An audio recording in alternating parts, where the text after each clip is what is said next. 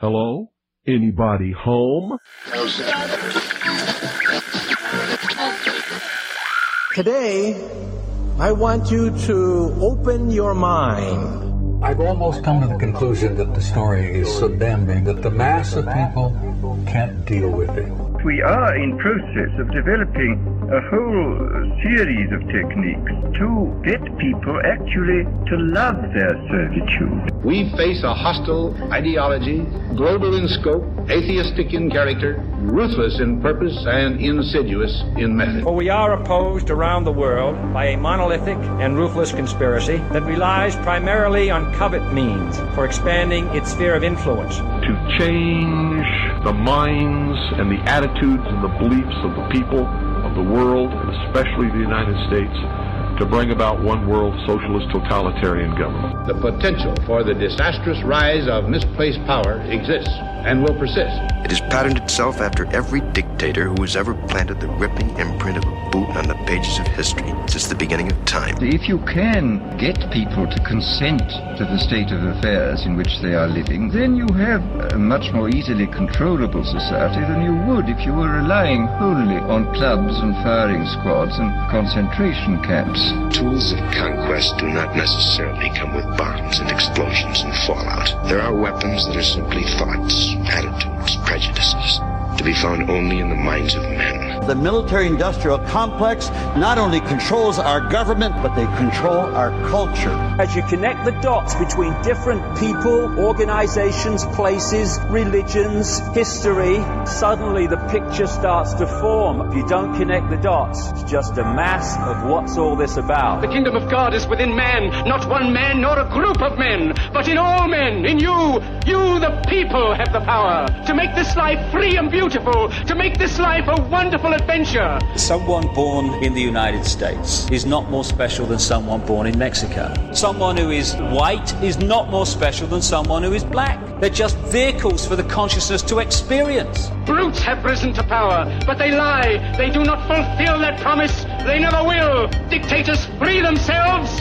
but they enslave the people. War is peace. Freedom is slavery. Ignorance is strength. They do not want your children to be educated. They do not want you to think too much. It was learned that the aliens had been and were then manipulating masses of people through secret societies, witchcraft, magic, the occult, and religion. They reach into our children in music, television, books. Pray on children's innocence. How can I disprove lies that are stamped with an official seal? So if you have the opportunity to stand next to one of these machines, it feels like an altar to an alien god. The Army Air Forces has announced that a flying disc has been found and is now in the possession of the Army. You can deny all the things I've seen, all the things I've discovered, but not for much longer, because too many others know what's happening out there. And no one, no government agency has jurisdiction over the truth. Any state, any entity, any ideology that fails to recognize the worth, the dignity, the rights of man, that state is obsolete. A case to be filed under M for Mankind in the Twilight Zone. It's about time some of you got acquainted with the real hard truth. Freedom is the privilege to be right. Freedom from the disasters of our mistakes. It's the heart that says, I will not acquiesce. Across the gulf of space, intellects, vast and cool and unsympathetic, regarded our planet with envious eyes. Each of us, when separated, is always looking for our other half. And the desire and the pursuit of the whole is called love. Heart perception will change everything.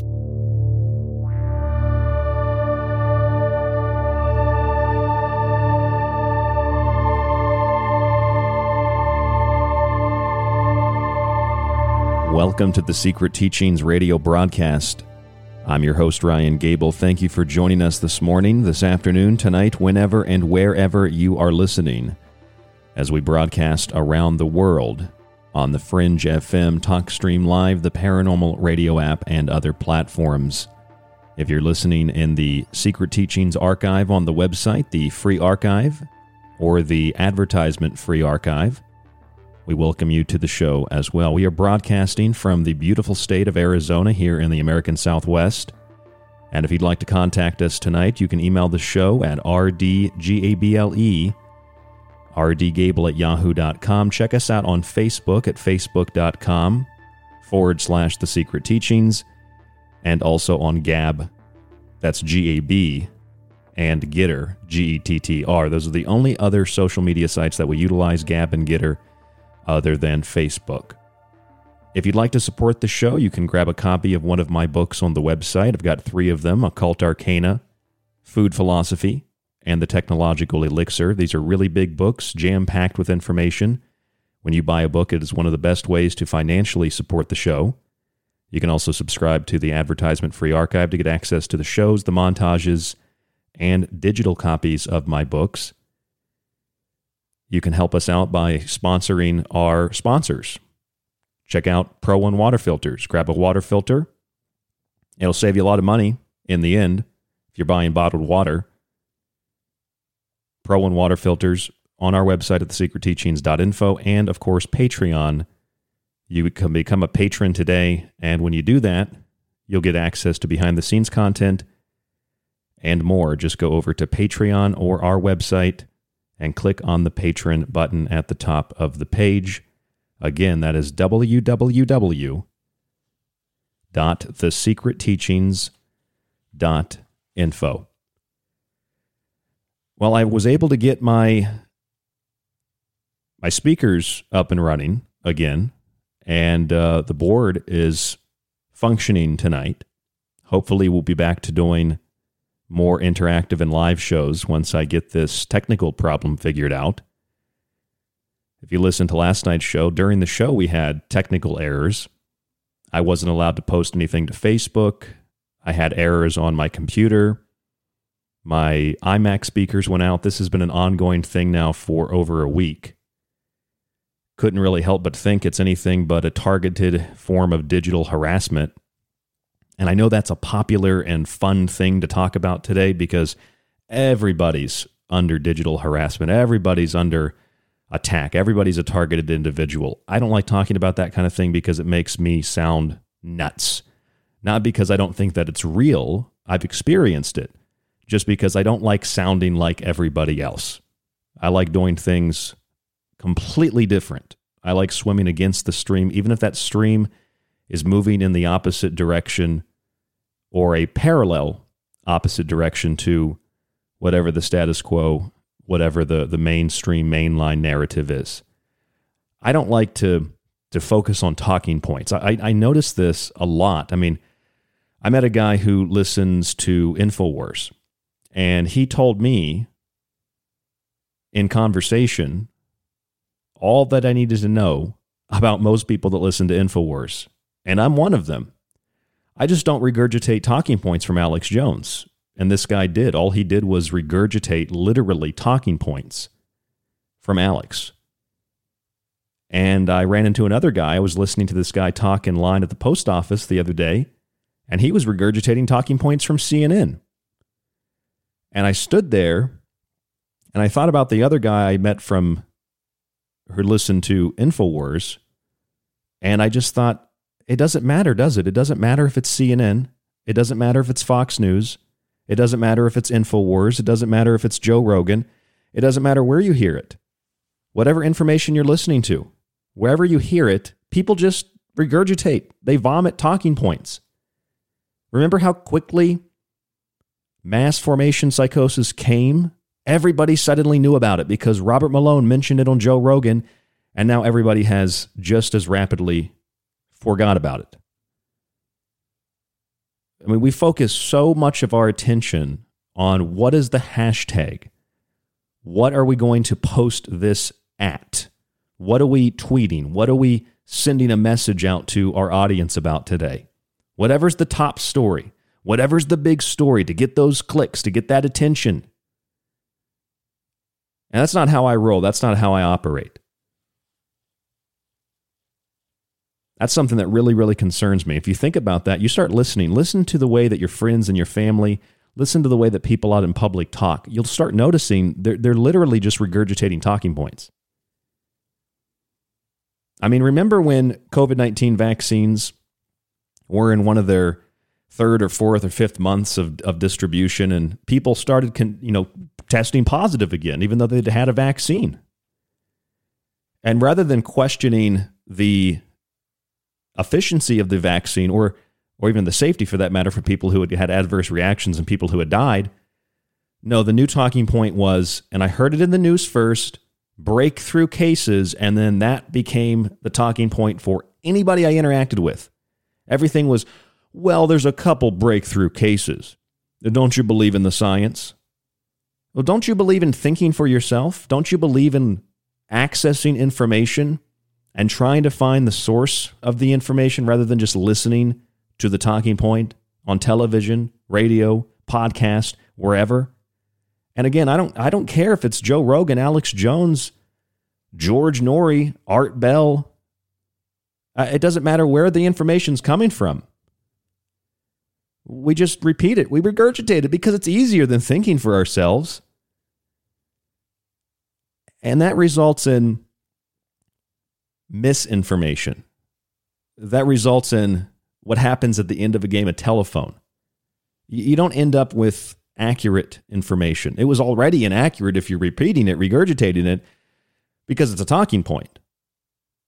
But then as you continue to repeat it and regurgitate it, it either it either dilutes it so much that it disappears like mass formation psychosis. Nobody remembers that. That's all that's gone from social media. Nobody wants to talk about that now. It's something new. There's a new topic of the day. And that's just where the current goes. It, it, takes alternative media, independent media, it takes mainstream media. I've, I've been sitting and thinking a lot about that recently. And I don't know about you, but it bothers me because it means that even people who it feels and it sounds like we can get along with, people that might have an open mind, a lot of them are still absorbed in the regurgitation and the repeating of talking points that they hear from quote unquote alternative or quote unquote independent sources of media. I mean, I hope nobody listens to this show and just repeats it. You, you need to go find the information for yourself. Let me give you an example of this. I'm sure that by now you know that Neil Young is no longer on Spotify. Neil Young's catalog, a large portion of his catalog, was purchased by a company called Hipgnosis. And a lot of people said Spotify did a really great thing by not taking Joe Rogan off air and allowing him to continue to do his show. And Neil Young, who wants Neil Young? Joe Rogan's where it's at. And then a lot of people were really angry why didn't Spotify just cancel Joe Rogan and allow Neil Young to continue to have his music on Spotify? And once again, just like Monday's show, we talked about the Mars Corporation. It's the exact same thing. The Mars Corporation for the M&Ms, they change the M&Ms, make them more equitable, make them more equal, make them more about cultural Marxist and social justice themes. And what happens? People are happy about that, and then people are angry about that. And guess who wins? The Mars Corporation. Whether you support it or you don't support it, and especially when you argue with people about it, the Mars Corporation wins. They get free advertising, free marketing. And at the end of the day, both sides end up going out and buying M&Ms anyway. That's the same exact thing with Spotify, Joe Rogan, and Neil Young. Maybe you're mad at Spotify. Probably didn't delete your Spotify account, did you? Maybe you're happy about Spotify. You say, I'm never going to listen to Neil Young again. You know, it's the same exact thing. Spotify still wins. And why do you think Spotify made that decision anyway? Because Spotify has a $100 billion contact, uh, contract with Joe Rogan. They don't have a $100 million contract with Neil Young. If they had a $150 million contract with Neil Young and a $100 million contract with Joe Rogan, nobody probably would have been booted off the platform. Or whichever contract was bigger, that's the one they probably would have kept. Because yeah, it's it's about money, lots of money. Big money. And that's the thing that bothers me is especially the people that are anti-corporation, anti-capitalist, anti-big money, they're the ones supporting the Mars Corporation. They're, the ones supporting billion dollar companies like Hipgnosis and Blackstone. They're the ones supporting billionaires. They're the ones supporting billionaire pharmaceutical corporate media uh, connections and entities. I mean, of course, mainstream media gets most of its funding from pharmaceutical companies. So, of course, they're going to promote pharmaceutical drugs. That's why every other commercial's a, a psoriasis drug or a vaccine, a depression drug, an antidepressant, whatever. It's all profit driven. And if it's not financially profit, it's psychologically profit. Profiting because the financial aspects have been subsidized. The real purpose is to sell you an ideology, an idea, a belief system. I'm not happy about Spotify or upset about it. I personally don't listen to Joe Rogan. I've listened to some shows. I don't really care one way or another. I find it to be childish. I find it to be petty on both sides. And maybe that's what sets this radio show apart from a lot of other radio shows and podcasts. It's the same reason why people like me and people dislike me. And guess what happens when you dislike me? And guess what happens when you like me? I benefit both ways. That's how it works. The only difference between me and Spotify is Spotify is a billion dollar company.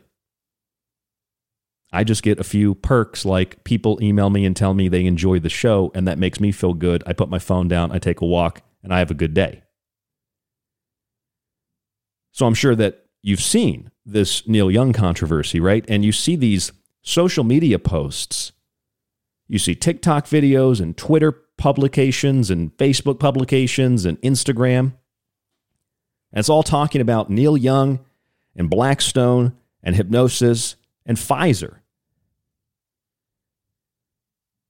And for the people that put this together, good for them. Good for the people that found Neil Young selling to Hipgnosis and that Hipgnosis is partnered with Blackstone. And Blackstone appointed back in 2020 Jeffrey Kindler, former chairman and CEO of Pfizer, as a senior advisor. Good for the people that figured that out. My problem is with any individual who just looks at that Instagram post and says, oh, yeah, sure, Neil Young went to Hipgnosis because one of their advisors used to work for Pfizer. Where is the evidence of that? Where is the proof of that? Let's find the evidence and let's find the proof before we just jump to conclusions because we saw it on social media. And it doesn't take very long to do the research. You can go to blackstone.com, their website, and find this. So I'm going to show you how we prove or disprove those social media posts. August of 2020, Blackstone announces appointment of Jeffrey B. Kindler, former chairman and CEO of Pfizer, as a senior advisor. October of 2021, Blackstone and Hipgnosis Song Management Ltd. announce a new partnership backed by funds managed by Blackstone, which will initially deliver $1 billion to acquire music rights and management catalogs. A few months later, Hipgnosis takes on a number of artists from Fleetwood Mac to Blondie to Barry Manilow to Neil Young after the Spotify issue. Now, the fact that there is a Pfizer executive, quote unquote, former Pfizer executive, on the board as an advisor to Blackstone and Hipgnosis because they have a partnership might just be a coincidence because they've also acquired the music rights to Fleetwood Mac and Blondie and Barry Manilow. And there aren't any controversies between those three groups and individuals and Spotify and Joe Rogan. Maybe they've made comments about it in the past, but there's no big million dollar dispute about it. However, it is quite interesting that Neil Young wants Joe Rogan removed for disinformation about vaccines and COVID 19, and then his music is purchased by a company with a partnership and an advisor on this other company that's partnered with Hipgnosis, Blackstone, an advisor who was the CEO and former chairman of Pfizer.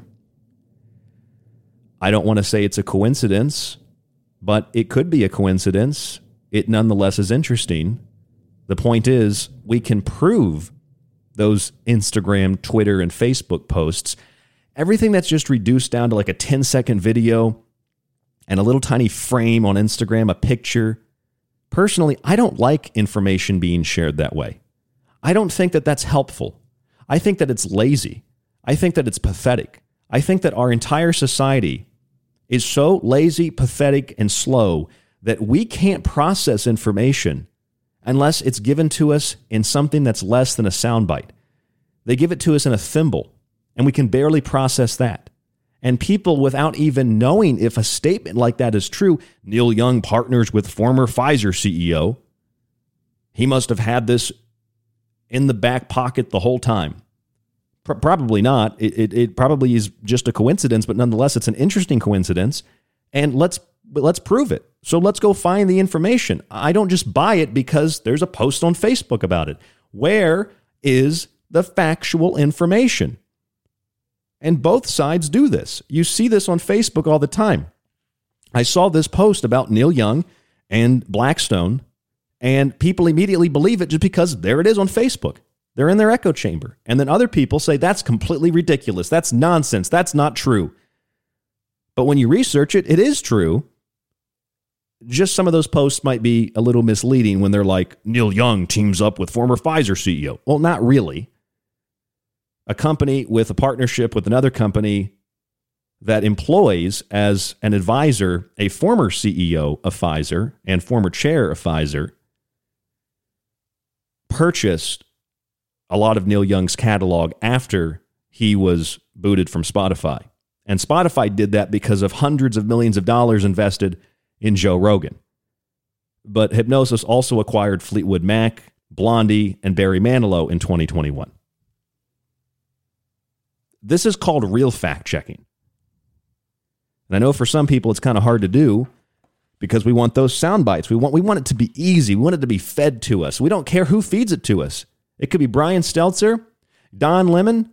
It could be those weird, creepy guys on Fox News, the fake blonde women on Fox News, or it could be Alex Jones. Personally, I like Alex Jones, but he has a lot of listeners that just regurgitate and repeat exactly what he says. And that doesn't help us. So we need to find the source of the information and objectively analyze it to figure out what it says and what it means before we can go any further. Because if we don't do that, we're doing ourselves, and even when it turns out to be true, just like Hipgnosis, Blackstone, and Neil Young, even when it turns out to be true, it's still not exactly as accurate as those social media posts. So we need to find the source of the information. And tonight, I have lots of sources of information that I need to share with you. I have a study in applied economics from Johns Hopkins Institute for Applied Economics, Global Health, and the Study of Business Enterprise. It is a 57 page study, including the resources. And here's the title of the study it was just published A Literature Review and Meta Analysis of the Effects of Lockdowns on COVID 19 Mortality. This is a very thorough, very complex, yet simple to understand study from a major respected source that absolutely demonstrates lockdowns have zero effect, statistically insignificant effect on curbing or mitigating COVID 19. When you go to try to find this study, I looked it up on various sources today. I looked at local media that had copies of it. I looked on InfoWars, which had a link to it. And whether it was InfoWars, I go all the way to one side and all the way to the other side. I go all the way to the mainstream and all the way to the alternative, all the way to the independent. And in all cases, when they had all the places that had links to the study, you click the link, the link is broken. And some of these articles, when I looked them up this morning, were published literally like 45. One was like 45 minutes before I read it, it was published. So it, it was published within an hour of me accessing it. I clicked the link to the study, and I even took a picture of what my computer screen did. It would not connect to the site. It was an, a, a .edu site, a Johns Hopkins University JHU.edu site, and it would not let me into the website. I actually sent a copy of this to a listener named Joseph Lavelle this morning because he's been messaging me quite a bit about the new COVID 19 vaccine that's been approved. Moderna has a FDA approved vaccine now. And I messaged Joseph about this this morning because I was looking through the emails he had sent me. And this new vaccine from Moderna is called Spikevax. And this vaccine is now approved by the FDA. However, it's a very similar situation to Pfizer's approved vaccine and Comirnaty, where you can't find Comirnaty and you can't find Spikevax, but you can find the original emergency use authorization vaccines, meaning that you can't be forced to take it under emergency use authorization. You have to be given the right to refuse it, and you cannot be fired from your job. Now, this is a little more complicated and perhaps easier now that the Supreme Court has struck down the 100 employee mandate for COVID 19 vaccines. I just want to show you the source of the information, the context, what it means, and the proof that the so called pandemic isn't so much a pandemic, and much of what you've been told is a gross lie. I'm Ryan Gable. This is The Secret Teachings. There's more after this. Stay with us. It's the month of Janus and the year of the Tiger 2022. Here on KTLK Digital Broadcasting, The Fringe FM. The Secret Teachings is finally available on nearly every podcast platform, from Apple to Spotify and Podcast Addict. Also available is The Secret Teachings Weekends, our one hour Saturday morning show. Search the name and start listening today for free. Or if you want to avoid those annoying ads, head on over to thesecretteachings.info and subscribe to the ad free archive. It's got old shows, new shows, and you can also download Ryan's digital books. Subscribe today. What are you waiting for? The end of the world?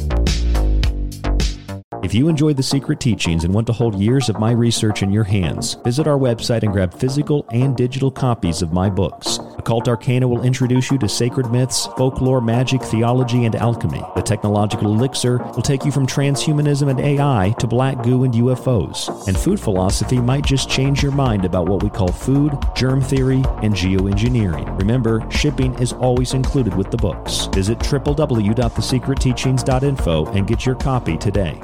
The Secret Teachings is now on Gab and Gettr. Search Ryan Gable on both to find the show or stick with The Secret Teachings in the metaverse.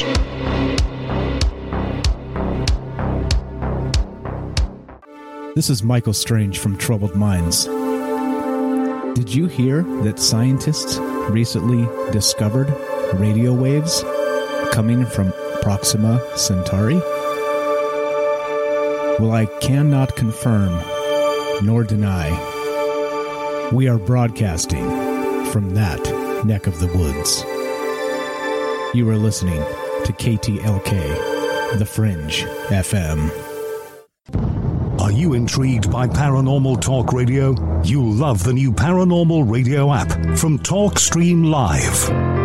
You'll find a great selection of talk shows covering UFOs, ghosts, strange phenomena, and much more. Download the Paranormal Radio app now and start listening to the very best in paranormal talk entertainment, including the network you're listening to right now, the Paranormal Radio app. Free in Google Play and the iOS App Store. Hello, folks. This is Jordan Maxwell. My website is jordanmaxwellshow.com, and you're listening to The Secret Teachings with your host, Ryan Gable. Do you have everything you need to explore the secret teachings? I've got my secret socks on, and my secret TV, and my secret TV channel. Looks like SpongeBob's ready. Are you? Hey, this is Charlie Robinson, and you are listening to The Secret Teachings with Ryan Gable. This is David Icke from davidicke.com, author of The Phantom Self and The Perception Deception, and you are listening to The Secret Teachings with Ryan Gable. Intelligent evil doth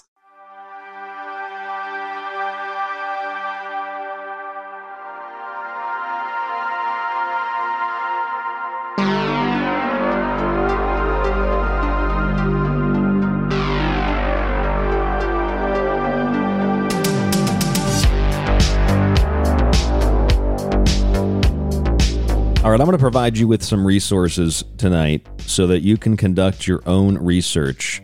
Although, what I'm going to tell you is based on the research and based on the resource. So you can research it yourself. You're going to see that it says exactly what I'm telling you it says. You go to the internet, type in SPI B, the role of behavioral science in the coronavirus outbreak. You'll pull up a UK website with a background paper published by the Scientific Pandemic Influenza Group on Behaviors, that's the SPI B, for SAGE, the Scientific Advisory Group for Emergencies. There's the paper, The Role of Behavioral Science in the Coronavirus Outbreak. This is March of 2020. So this is right around the time that we heard about the expansion of mitigation processes and techniques to stop COVID 19. We heard all about the, the two weeks that turned into the rest of your life. In the UK, in March of 2020, meaning this paper was written before March of 2020, meaning that this information, this dialogue, was already being had in the UK before there was a pandemic. So the Scientific Pandemic Influenza Group, the SPIB, published this study at the beginning of the pandemic. And the study looks at behavioral science and addresses how behavioral science can be used to coerce the public into acquiescing to the increasingly, what would become increasingly trivial demands. According to behavioral scientists who worked in the group, psychologist Gavin Morgan, for example, said clearly using fear as a means of control is not ethical. Using fear smacks of totalitarianism. It's not an ethical stance for any modern government. Gavin Morgan was a psychologist working with the SPIB. Several of the scientists and the psychologists said that the UK government used fear. They didn't use science, they used psychology to alter the way people looked at the world and the so called pandemic to terrify, terrorize, and perpetuate a narrative that was untrue. One of the scientists from the SPIB said in March of 2020, this was at the beginning of the pandemic, the government was very worried about compliance and they thought people wouldn't want to be locked down. There were discussions about fear. This is a quote, by the way. There were discussions about fear being needed to encourage compliance, and decisions were made about how to ramp up the fear. The way we have used fear is dystopian. That was a scientist working with the SPIB. And I have a copy of the SPIB's Increasing Adherence to COVID 19 Preventative Behaviors Among Young People, an article that they published. It's a little PDF file you can pull offline. And it says, What to message? How do we get to these younger people? How do we convince them to behave the way that we want them to behave? And one of these points really stood out to me. I'll read you two of them. The second one really stands out to me. Number one, interventions should provide accurate information on short term and long term consequences, etc., like long COVID, risks to loved ones. So people should be provided accurate information on the consequences that their actions have relating to disease and relating to their family, friends, etc. This is the same talking point from Yale University published back in the summer of 2020, It's the same talking point from the American Medical Association in their 2021 AMA Winter Guide for COVID 19. It's the same message whether it's Yale and the NIH, or it's the American Medical Association, or it's the SPIB. It's the same exact message. It's the same psychological techniques being used across the pond, around the world. And not just in the UK or the United States. In some countries, it's a lot more authoritarian and strict because they don't have the preventative measures in their governmental system that prevents the outright abuse of power.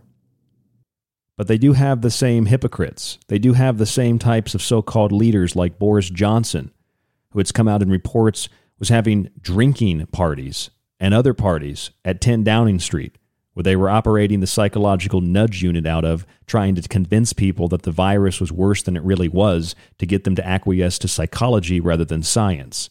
The same kind of leaders that we have here in the United States where the mayors of San Francisco and Los Angeles and the governor of California, Gavin Newsom, are hanging out at the NFC Championship football game with Magic Johnson with no masks and no social distancing. If they were really worried, you'd think that they would be following their own mitigation suppression strategies, but they're not. And our leaders here in the United States are no different than those in the UK, partying, drinking, and God knows what else during a public health emergency. The next message from the SPIB or the SPI B is this Communications should avoid giving visibility to non adherence or suggest the ineffectiveness of preventative behaviors. Now, it doesn't say that the behaviors work. It doesn't say suggest the ineffectiveness of preventative behaviors, comma, that have been shown to scientifically work to mitigate COVID 19. There's no link, there's no conclusion to that statement. It's just avoid showing people that don't comply and avoid suggesting that these mitigation techniques, which are hyped up, which are made up, which are misleading, some of which are downright dangerous to the economy, to society, to culture, and to the individual psychology of the person, to the family, to the children, etc. Isolation, covering the face, stunted development, drug use, suicide, etc. Don't even suggest that these mitigation techniques are ineffective. Don't even suggest that these mitigation techniques should be avoided. It just don't even acknowledge it.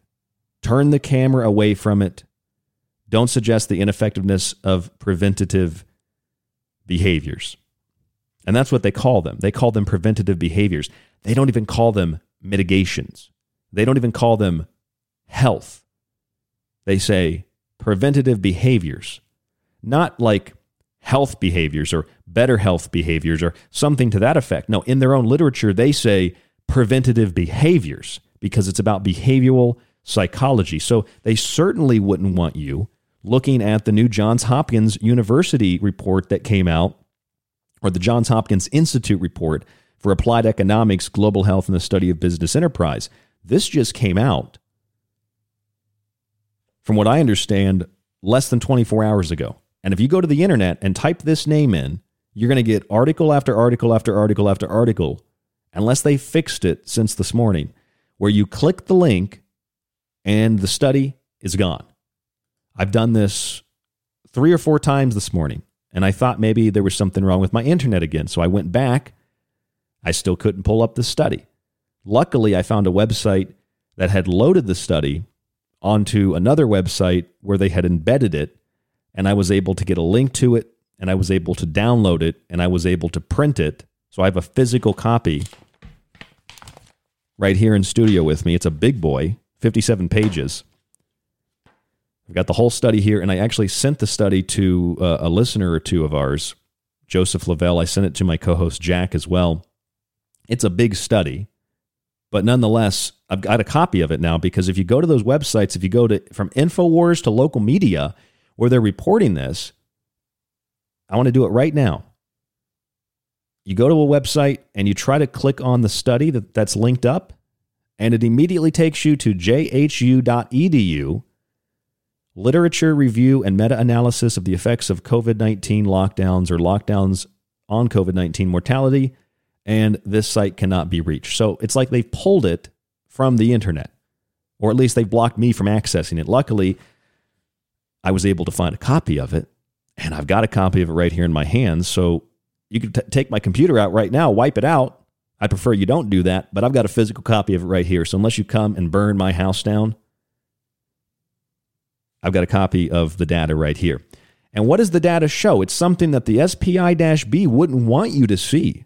No, no, no. They wouldn't want you to see a highly respectable publication, anything from Johns Hopkins University, which has also proven itself to be a talking point and a mouthpiece of the established COVID narrative. When things that come out that are legitimate, they get scrubbed from the internet. We're only allowed to listen to Johns Hopkins. We're only allowed to listen to Harvard. We're only allowed to listen to top doctors. We're only allowed to listen to the Imperial College of London when they're telling us that millions of people are going to die. When they're telling us that COVID 19 mitigation techniques are the only way to stop COVID 19, that they could reduce, this was the study, the Imperial College London, which I believe had direct connections to Bill Gates and others, they predicted in 2020 that that a suppression strategy this is a quote from the study by the way a suppression strategy quote based on a lockdown would reduce covid-19 mortality by up to 98% in the end the mitigation techniques the statistical data that was derived from studying those mitigation techniques Turns out that the number was more like the opposite of 98%. Mitigation, lockdowns, suppression strategies only reduce COVID 19 mortality by under 3%, somewhere around 2%. Literally the exact opposite of what the Imperial College London predicted. Now, here's the thing if you told that to somebody you already know the reaction. It's the same programmed cookie cutter response. It's a talking point. Well, you can find science to prove anything. Yeah, you can. You can find science and scientists and doctors that said smoking cigarettes was good. You can find companies that used to install asbestos. You, you can find people that to this day still tell you fluoride is good. Mercury is good for your teeth. Mercury is really good. Put it in your mouth It's good for you. It doesn't actually harm you, it helps you. Mercury helps you. One of the most toxic things known to a human being and animals, but no, it helps you. But here's the difference. Once again, it's all about the wording and the context. When the Imperial College of London predicted that a suppression strategy like a lockdown would reduce COVID 19 mortality by up to 98%, they only predicted it.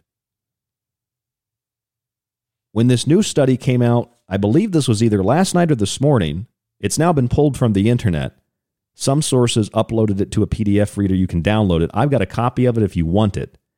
A literature review and meta analysis of the effects of lockdowns on COVID 19 mortality, and they were very selective with their studies.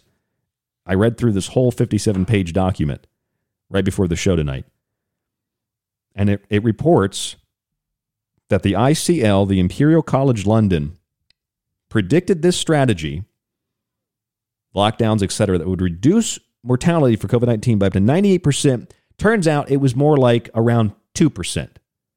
And those statistics, those numbers, that data isn't even statistically significant to demonstrate that COVID 19 suppression strategies and lockdowns did anything at all except cause harm.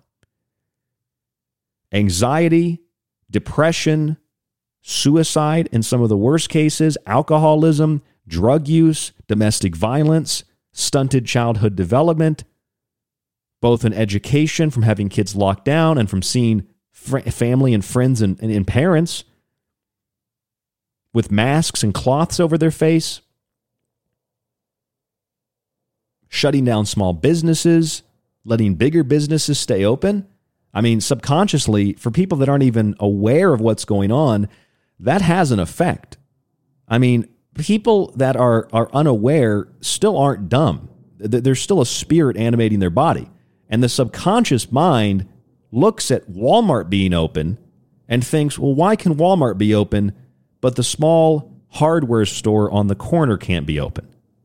Why can a strip club stay open as an essential business in some places, but a tiny little shoe store, which you'd think is an essential business, has to shut down permanently because of lockdowns?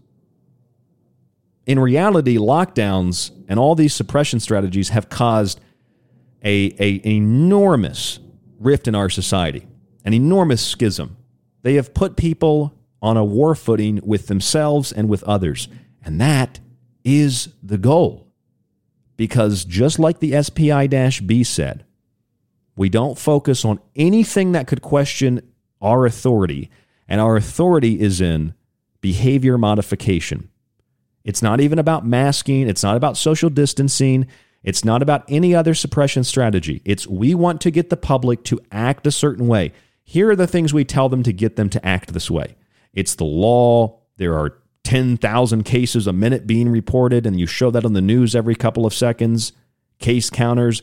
There's 100,000 deaths this year. Tell them all these horrible, scary, terrifying things. You terrorize them into compliance. But the, what, they're not complying with something that's based in science, they're complying with something that's based in psychology. You terrorized and terrified people to the point where they acquiesce and they do what you tell them to do. And when they stop doing what you tell them to do, you publish papers like the SPI B did, trying to figure out, well, why are people not adhering to this? And how can we get people to continue to adhere or to go back to adhering. And so, like the SPI B or the SPI B said, one of the ways we can get people to go back to this, especially young people and especially minorities, which are the ones that are most likely to not participate in these mitigation strategies, is avoid giving any kind of attention to people that don't adhere, and communications should suggest the ineffectiveness or suggest the, the, the moving of our attention away from the ineffectiveness of preventative measures. Don't look at the data. Don't look at the facts. Like, for example, I have here in front of me some data and some facts. And here's what the data and the facts say the data and the facts say half of New York City COVID hospitalizations were admitted for other reasons, according to state data Here's another one. This is from the UK. Nearly half of new COVID patients were admitted to hospital for other reasons. So I've got January 5th out of the Telegraph, half of COVID patients admitted to hospital for other reasons. That's the headline of the article. Look this up, pull the story, show the people that can't comprehend or process reality that you have to fight with all the time. Nearly half of new COVID patients were admitted to hospital for other reasons. They're not sick of COVID. They're not even necessarily sick. They just have to get a test when they go in for a sprained ankle. And now they're a new case. And then if they die in the hospital from malpractice, it was actually COVID. And then two days later, January 7th, according to state data from the state of New York, New York City COVID hospitalizations, half of them were admitted for other reasons. That's according to state data. That's what the data shows us. The SPI B, just like the NIH, just like Yale, just like the AMA, they're saying don't look at the data. You know, you're too stupid to look at the data. You just don't get it. You're not a scientist. You don't have a degree. And then the scientists and the doctors and the people that do have degrees and, and, and the senators and Congress people, the people that are powerful, the people that are intelligent, the people that in some cases are very wise, they're not allowed to say anything either because they're not listening to the psychology, not the science. It's the psychology. It's the science of psychology. And that's what it's all about psychology. It's not about suppression strategies. It's not even about the science. It's just the science is just a way to divert your attention away from the psychology. That's what they're focused on. but I'm going to look at that data anyway. I don't care what the SPI B or Yale or NIH or White House or anybody else says. I'm going to look at the data. And here's the data from one of the most reputable sources that you can find anywhere in the world Johns Hopkins University. The study itself is no longer online, apparently, unless you find it on a website that published the PDF or you know has a, has a, a, a download link. Uh, it's it's not available as far as I can find right now. It's still unavailable. I do have a physical copy of it, but here's what it talks about. It talks about NPIs, compulsory non-pharmaceutical interventions, lockdowns, policies that restrict internal movement, close schools and businesses, and ban international travel. And it discusses those NPIs in hundreds of studies. They compare hundreds of studies, maybe even thousands. I think it's hundreds. It's at least hundreds. Hundreds of studies in different parts of the world and show that suppression strategies had no effect on COVID 19 mortality. And the slight percentage of effectiveness that perceptually would look like they had some effectiveness was the literal opposite of what the Imperial College London predicted would be the case. They predicted 98%, 98% suppression strategies based on lockdown would reduce COVID 19 mortality by up to 98%. The ICL said, turns out it was more around 2%, literally the opposite of what we were told. And then people still hold on to the story oh, but the mitigation, the suppression strategies, they prevented uh, deaths uh, 2% of the time. That's a good thing. We needed to shut down the businesses and mentally brain damage the children. We needed to keep people locked down in their homes and encourage the suicide and the drinking and the starvation around the world. That's the only way we could have prevented those 2% deaths. Meanwhile, hundreds of thousands of people slip into starvation and die of starvation, millions worldwide businesses shut down, economies decimated. We're like, well, we saved 2% of the people that could have died, but wouldn't have actually died anyway, because out of those 2% of the so called deaths you supposedly reduced, you can't quantify that anyway. And if only about 0.01% of the people that have it die, you're talking about a percentage of like nobody. And that's the thing that gets me. Once again, going back to the first segment, you have people that say, the virus is literally killing millions of people. Some people think more people in the U.S. have died than even live in the U.S. Some people think in the UK more people have died than even live in the UK because the average person is so oblivious. They are petrified in a state of fear and terror. And even when authorities or authoritative sources say, none of this works, the lockdowns don't work, Masks don't work, as the CDC has said about cloth masks, totally worthless. You should call into question now their credibility on everything, which is also, I think, part of the plan because then who can replace the CDC? The World Health Organization, because they've been a crackerjack box of experts this whole time, too, haven't they? Johns Hopkins University, we're going to get into this in the next segment. But they have shown that there is no effectiveness of suppression strategies. There is no effectiveness. And depending on what statistical data you look at, it's literally from less than a percent to, to about, about 2%. Some cases it's a little higher than 2%, up to 2.9%. It's literally the opposite of all those terrifying, terrorizing, petrifying horror stories. Hundreds of millions of people are going to die didn't happen. And now reality is setting in. In the United Kingdom, COVID 19 as the sole cause of death was just 17,371 people. In England and Wales, just above 17,000 people, not 137,000 that had been reported. That's not a pandemic at all. So when you say the pandemic doesn't exist, maybe this is a good place to start. If you want to try to appeal to people's sense of of critical thinking, what might remain of it, uh, people's sense of reason. Because if you say there are hundreds of thousands of people dying, millions of people getting sick, and oh my God, the world's ending.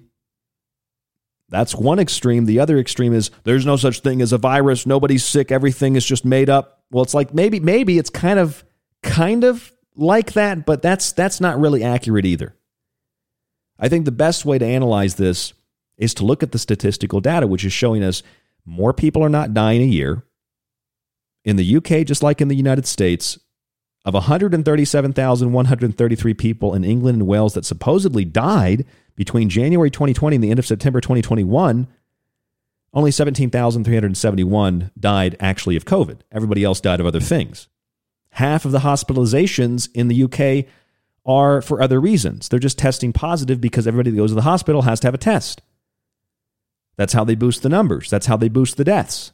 Same thing in the United States. 95%, according to the CDC's website, not according to Rochelle Walensky, but according to the CDC website, it says 95% of the people who died of COVID 19, that's 95% of 800 plus thousand individuals, almost 900,000, died of four additional comorbidities.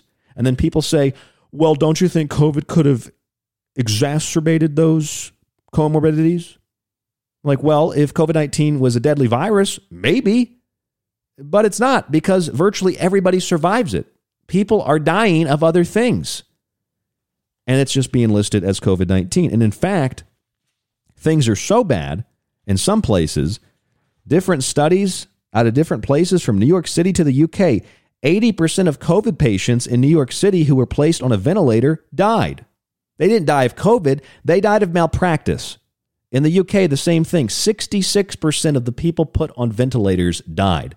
Not because they had COVID, but because the ventilator and the doctors killed them. And then the 80% in New York City and the 66% in the UK, that's all of the UK, is blamed on COVID 19 and not malpractice, which is the number one killer as per the medical industry in the United States. The number one killer of all people are doctors. A study in Wuhan, that's China, a study in Wuhan found 86% of ventilated patients died for a lot of reasons. One of the big reasons is you're taking people that are healthy, they just might have, you know, they might have smoked their whole life, people that have trouble breathing because of anxiety, let's say, and you're sticking something into their body, you're cramming them into a one size fits all policy that then you profit from when you put people on the ventilator and you're blowing their lungs out and you're killing them. And then you can say, well, that's a COVID death too. This is evil and statistical malpractice on a level and contextual malpractice on a level that is beyond the comprehension of any person who doesn't strictly spend their entire day studying it. It's even beyond me. It is so incredibly evil, so incredibly out of context, and it's meant to be confusing.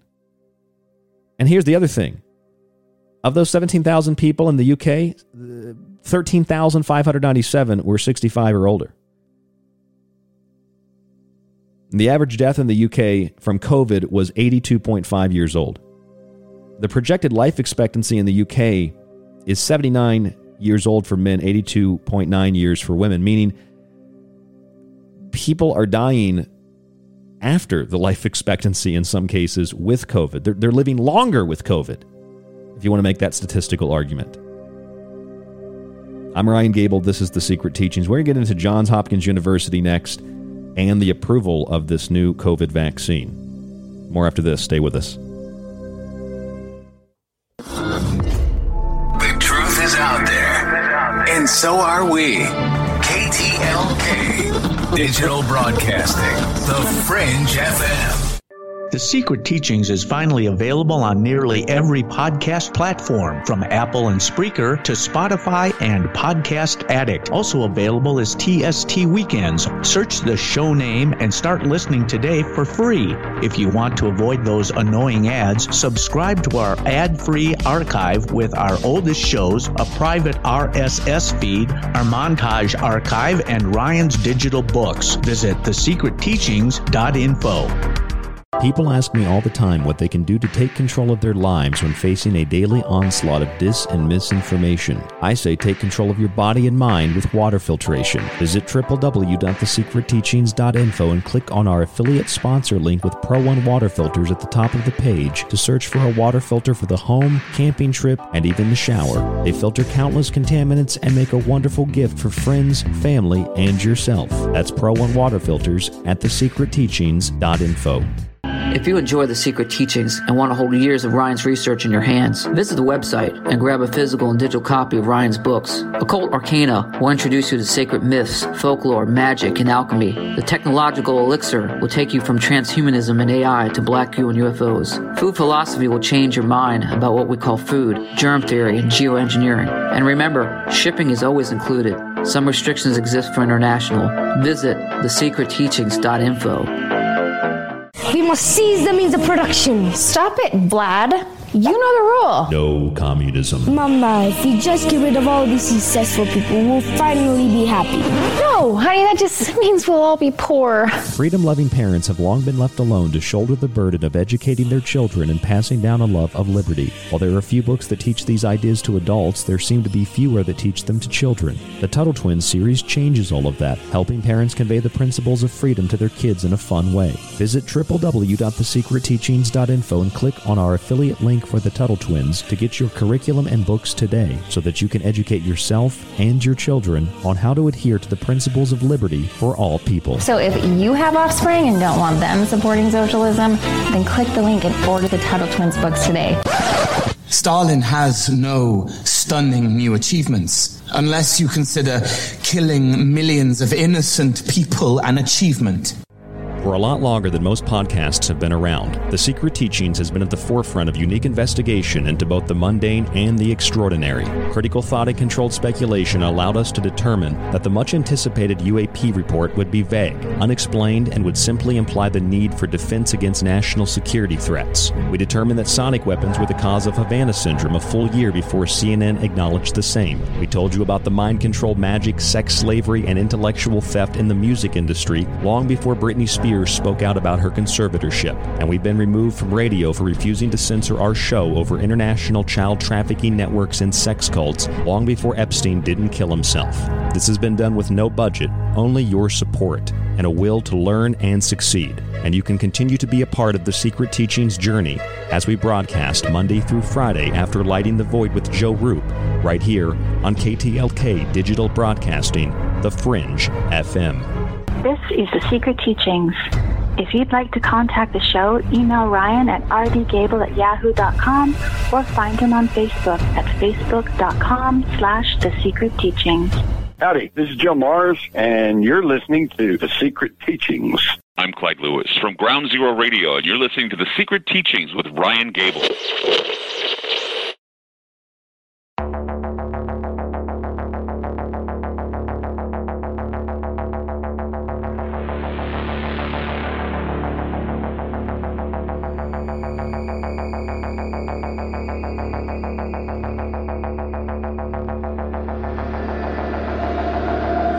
I'm Ryan Gable, and you are tuned into the Secret Teachings Radio.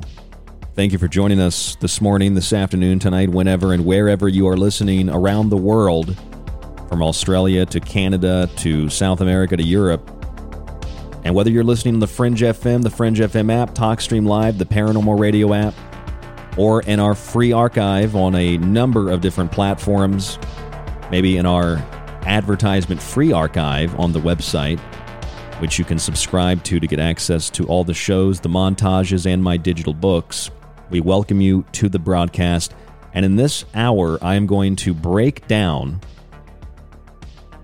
in great detail and provide you with the sources of what I'm breaking down. Everything from the statistical data out of the UK to the United States for COVID 19 cases and deaths to this enormous Johns Hopkins University study that just came out either this morning or yesterday that has already been pulled from the internet. And I read through this whole study, 57 pages. This is what I do all day 57 pages of this study, plus I read through a bunch of other reports today from the FDA because they have a new approved COVID 19 vaccine I'm going to tell you about as well. And in this study, they obliterate with statistical data and analyzing dozens to hundreds of other studies, some of which they rejected because they were not scientifically accurate, to show that lockdowns had virtually no effect on COVID 19 mortality. I'm going to share all of that with you in the next hour. But first, I need to tell you that if you want to hear more of this show, if you want to support us, you want to help spread the word of the secret teachings, if you're on Apple, if you're on a podcast platform, please scroll down to the bottom of the platform, give us four or five stars, whatever you think we're worth, and make a little note, some commentary in the, the text box below. And let people know what you think of the show. Maybe you don't like us. That's okay. Let people know what you honestly think of the show. And don't think that there aren't trolls and people that want to harass and censor what we do who won't go there and do that just to run our ratings down. So if you like the show, if you have something kind to say, even if you don't go onto Apple and listen to the show, just go over there, find the show, and leave us a rating. Let us know what you think. It will also let other people know what you think, and that'll help boost our show availability on those platforms. It'll let people know hey, this is a good show. Other people think the same. Please do that if you have the opportunity to do it. It might take you 10 seconds. Just search the secret teachings. You can also go to our website, by the way, find the embed player, the RSS feed that you can plug into an Apple podcast player, for example, and a link to all of the streaming platforms that the show is on. And you can access that for free on the website there will be advertisements in it, though. I have to pack these shows full of advertisements. I'm trying to generate an income through ads. It's not really working that well. A lot of technical issues so far. But you can go to the website and you can listen to all the shows, at least a, a certain number of shows. I think there's 324 of our last shows. I mean, that's several years of radio there that you can listen to for free. If you want to get the ad free version of the show, you want to get access to our montage archive, you want to get a private RSS feed with no advertisements, you can also plug into your player, and you'd like to get a copy of my digital books. You get all three of them. Subscribe to the show. Go to the website, thesecretteachings.info, click on the subscribe button, subscribe to the show weekly, monthly, or yearly. And here's another little cool thing that if you subscribe for one year, you get all of that and a physical copy of one of my books. So I am putting everything I have into this to try to give you something back, asking and requesting, certainly not begging. I'm asking and requesting your support to the show. Whether you buy a water filter through ProOne, you buy a copy of one of my books or several copies, give them away as gifts. Subscribe to the show, subscribe for somebody else and give them the login. Or you become a patron by subscribing on Patreon. We have a really cheap tier there to support the show as well. It's like five bucks a month. That's like a cup of coffee. What you do supports us and keeps us on air. You can also find us on social media at facebook.com forward slash the secret teachings. Gab and Gettr, I'm still trying to build that. I'm not a social media guru. I don't really use social media, but we do have pages there. And if you'd like to email us, rdgable at yahoo.com. That's rdgable at yahoo.com. rdgable at yahoo.com. Still trying to get these technical difficulties worked out. Uh, a lot of people have asked if I donate, will that help? Well, of course, if you donate, that helps, but that isn't the exclusive reason, or even uh, you know a, a small reason of why I'm having technical difficulties. I'm having technical difficulties because I, I could sit here and go through this whole thing again, and I won't. From applications on my phone to my mixing board to my headphones to my speakers, uh, things are under digital assault, and um, we should have this this stuff fixed soon. Uh, maybe uh, maybe it's what we're talking about. Maybe it's a coincidence. I, I, I don't really know, but I'm doing my best to resolve this. I mean, if you saw what I did behind the scenes, I, I'm doing everything here. So it takes me a long time to sit down and to prepare a show so I have all this data, and that's what I want to go into right now. And if you like what we do here, please support us in those ways that I mentioned. So here is the data out of the United Kingdom between January 2020 and the end of September 2021 in England and Wales, COVID 19 was the sole cause of death, not for 137, 133 people as reported, but only 17,371 people. Of those 17,371 people, 13,597 were 65 years or older. The average age of death in the UK from COVID 19 exclusively in 2021 was 82.5 years old. And that's interesting because the projected life expectancy in the UK for men is 79 years old. Now, this doesn't necessarily mean what I'm going to say, but I guess I'll just say it anyway. That means if you have COVID and die with COVID, not necessarily from COVID, but if you die with COVID or from COVID, even, you have a longer life expectancy than if you didn't die of COVID and didn't die with COVID. That is statistically what the data shows. Isn't that crazy? That's based on the statistical data. That is insane. I know that's hard to believe. 79 years old, the average man. The average death age of COVID 19 exclusively was 82.5 years. I think that that says all that you need to know. For women, however, the average death is 82.9 years. So if you're a woman and you don't have COVID or don't die of COVID, you have a 0.4% chance of living longer without COVID. If you're a man, you're actually less likely to die with COVID. You're more likely to die without COVID. So if you're a man in the UK, statistically speaking, you're better off with COVID. That's an astounding statistic from the UK. Estimates also suggest in the UK that because of lockdowns and other things like that, due to all the restrictions, etc., 50,000 cancer deaths over the past 18 months that normally would not have occurred have occurred. Now, now you can look at that and say, well, you can play with these statistics too, and yeah, you sure can. But we do know for sure, for sure, Thousands of people across the world have not gone to the hospital. And not, not that I'm a big fan of the hospital, but thousands of people have not gone to the hospital. They could have been treated for things that would have been easily preventable, as in death or just general suffering, had there not have been lockdowns and restrictions on who could get hospital care. So factor that into the lockdowns, factor that into the death statistics, where in the United States, and I've read this over and over and over again. It's also in my book, The Technological Elixir, which you can find a copy of on the website. I really, really highly recommend that book, by the way. I have put so much effort, time, blood, sweat, tears, and stress and anxiety and worry into this book. The Technological Elixir, it will not disappoint. This book will take you from artificial intelligence and climate engineering all the way to UFOs, all the way through COVID, all the way through the mark of the beast, all the way to the Garden of Eden, and it will give you so much information, you won't know what to do with it. And I can guarantee you that because I wrote the book and I don't know what to do with all the information. But this is in my book from the CDC's website as of January of 2021, and they've since updated this.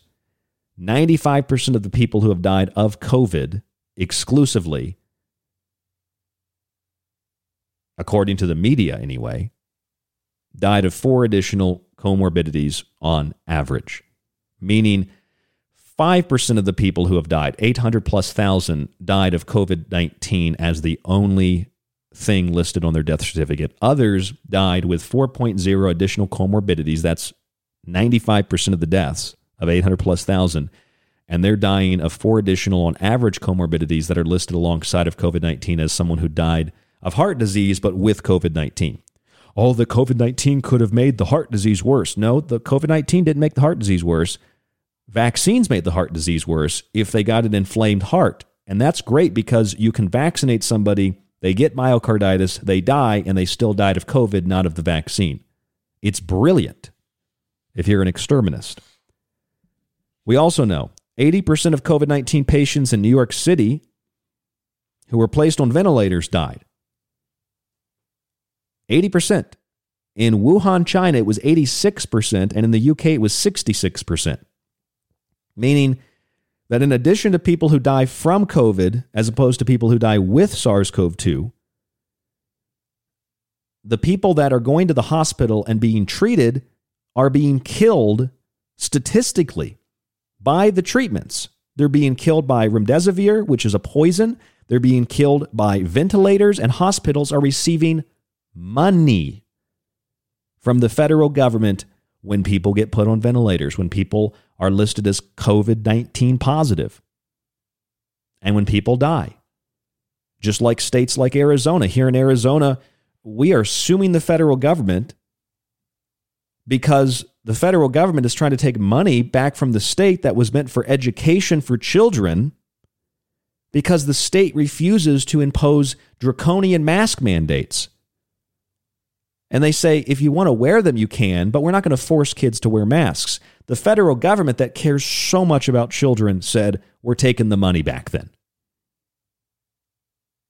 So, yeah, that's a good idea. Let's not educate the kids, not put any money into education in general, whether they're kids, teenagers, even young adults, even old adults that go back to school.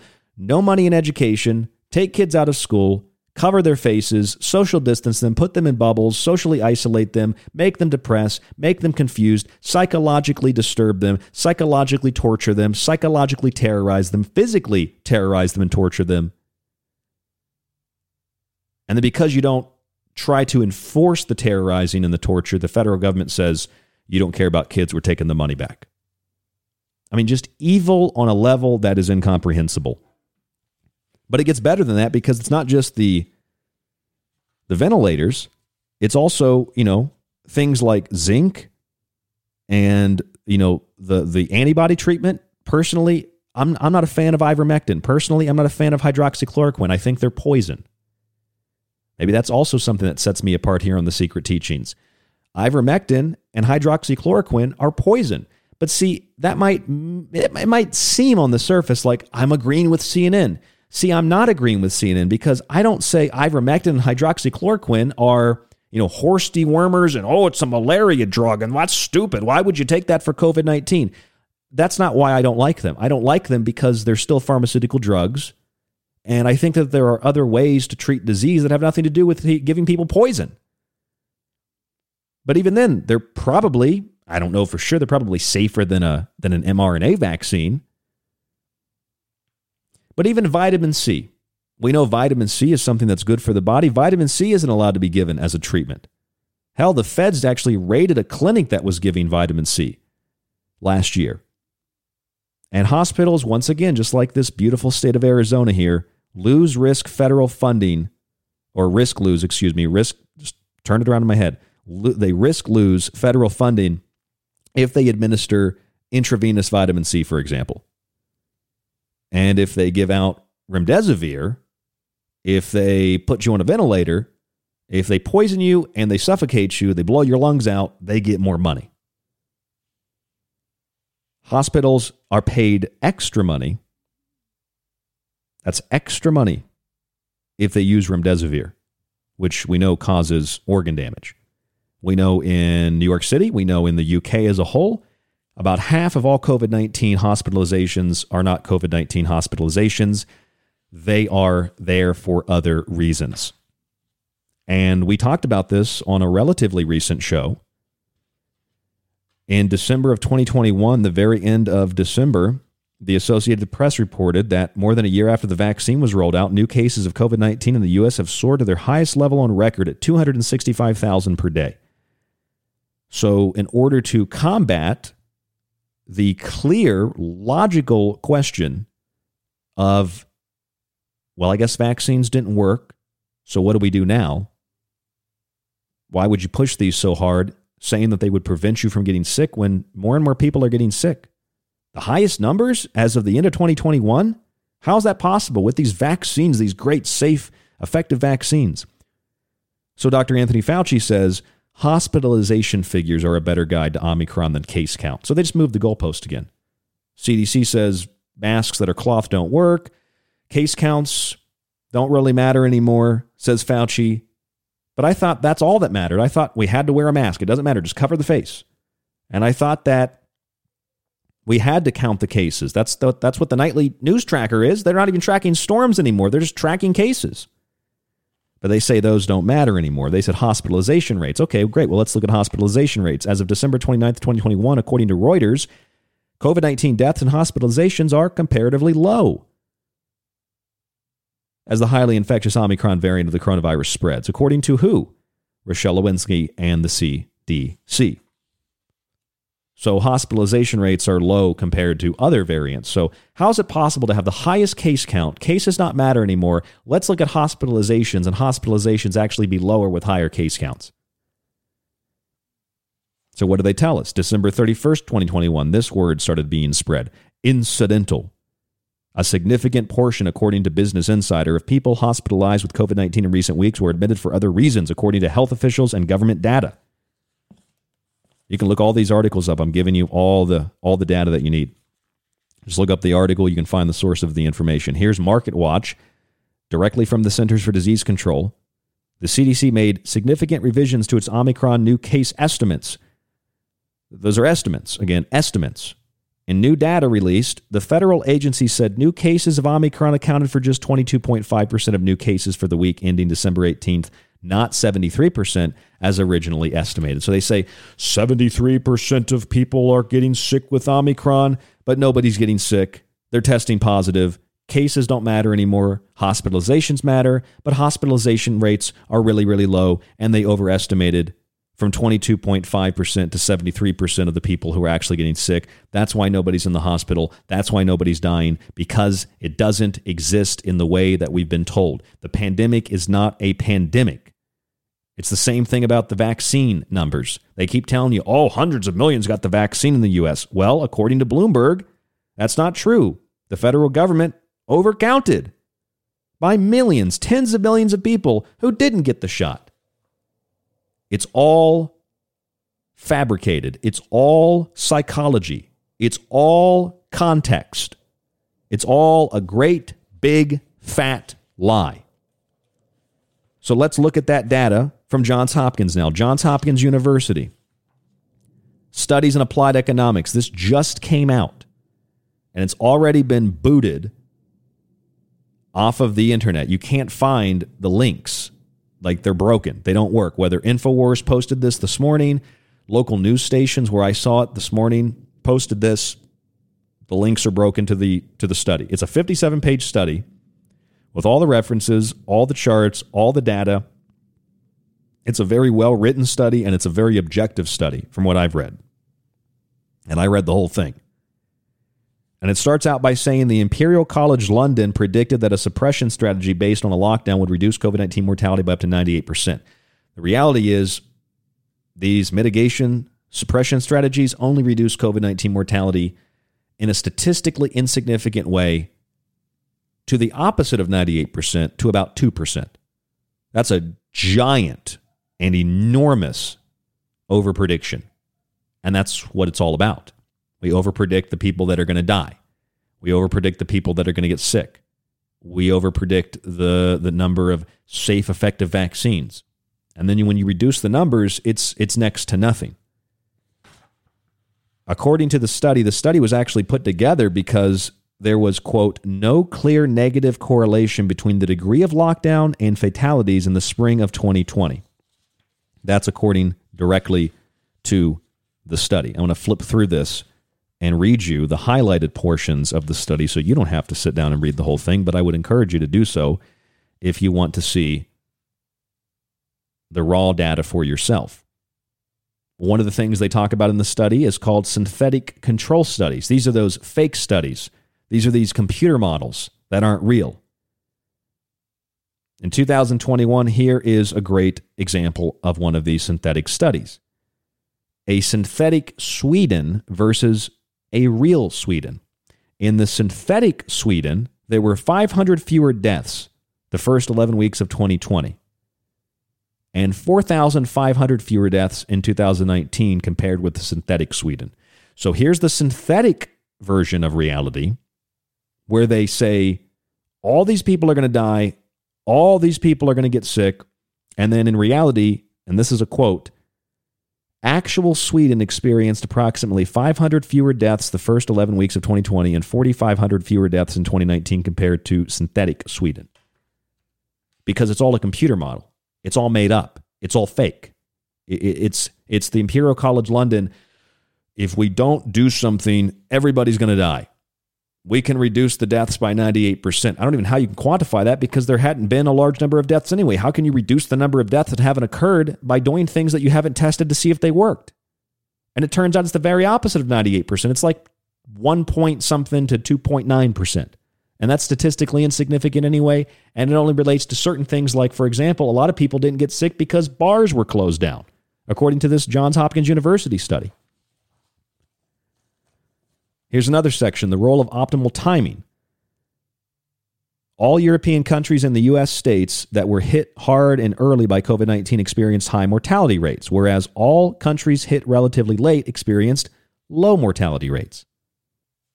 And the authors of the study are saying, well, it's kind of difficult to, to, to figure out why that is. If it were so contagious and infectious, it should have affected everybody the same because it's all about timing. It's all about statistics and it's all about context. The study says estimates show that the average lockdown in Europe and the US only reduced COVID 19 mortality by 2.4%. Several studies find no statistically significant effect of lockdowns on mortality.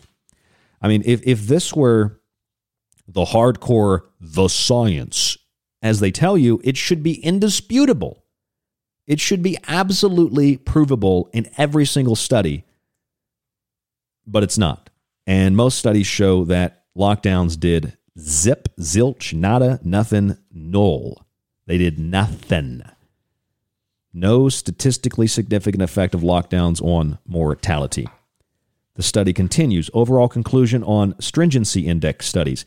Compared to a policy based solely on recommendations, we find little evidence that lockdowns had a noticeable impact on COVID 19 mortality.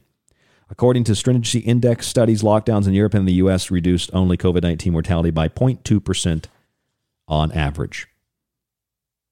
Studies generally find that SIOP or SIPOs, excuse me, have reduced COVID 19 mortality by 2.9%. This is all directly from the Johns Hopkins study. Overall conclusions on SIPO studies. We find no clear evidence that SIPOs had a noticeable impact on COVID 19 mortality. Some studies find a large negative relationship between lockdowns and COVID 19 mortality, but this seems to be caused by short data series which does not cover a full COVID 19 quote unquote wave. I'm reading you directly, reading to you directly from the study. Here's another one overall conclusion on specific NPIs, non pharmaceutical interventions we find no evidence that lockdowns, school closures, board closures, and limited gatherings have had a noticeable effect on COVID 19 mortality. There is some evidence that business closures reduce COVID 19 mortality, but here's the good part, folks. But the variation in estimates is large, and the effect seems to relate to closing bars. Here's the overall conclusion of the study.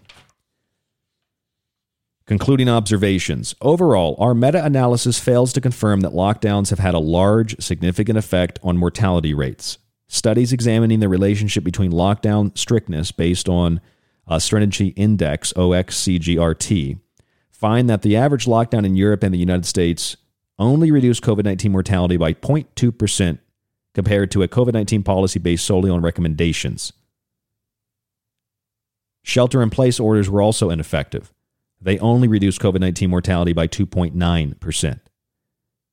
Listen to that again. The average lockdown in Europe and the US only reduced COVID 19 mortality by 0.2% compared to policies based on recommendations. When you recommend to people to do something, it actually had a greater effect than when you demand and you make it what people perceive as, anyway, a law to follow. People will make a better decision if you give them the option to make that decision, not a one size fits all policy. That's what the science says. The study concludes studies looking at specific NPIs, lockdowns versus no lockdowns, face masks, closing non essential businesses, border closures, school closures, and limited gatherings or limiting gatherings. Also find no broad based evidence of noticeable effects on COVID 19 mortality. However, closing non essential businesses seem to have had some effect, reducing COVID 19 mortality by 10.6%, which is likely to be related to the closure of bars. Also, masks may reduce COVID 19 mortality, but there is only one study that examines universal mask mandates.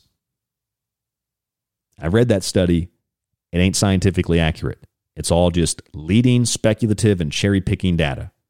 You'd expect them to have more studies conducted if they were uncertain, or even if they were certain. They'd have had to have the studies to know if it was going to work. The effect of border closures, school closures, and limiting gatherings on COVID 19 mortality yields precision weighted estimates of 0.1 negative or negative 0.1% to negative 4.4% and 1.6% respectively. Lockdowns compared to no lockdowns also do not reduce COVID 19 mortality. That's Johns Hopkins University. You want a copy of that? Email me. I'll send you a copy because, well, you can't really find it anywhere on the internet. They're already scrubbing this. It just came out this month, 2022. When we come back, I'm going to tell you about the new and approved, that's not improved, approved, the new and approved Spikevax Moderna vaccine. Stamp of approval by the FDA. I'll tell you what it means when we come back. Stay with us.